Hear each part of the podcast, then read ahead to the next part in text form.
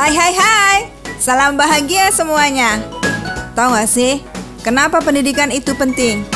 Buat saya, pendidikan itu kayak makan. Untuk kelangsungan hidup manusia, perlu makan. Untuk kelangsungan generasi, bangsa, perlu makan juga.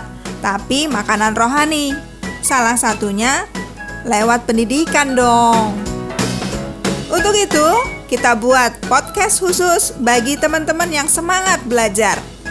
Yang belum semangat bisa ketularan semangatnya. Di situ kita bisa curhat, berbagi, siapa tahu dapat solusi. So, tunggu apa lagi? Yuk kita simak bareng-bareng di Perahu Ozon. Tahu nggak kenapa di Perahu Ozon? Karena belajar itu keren tahu.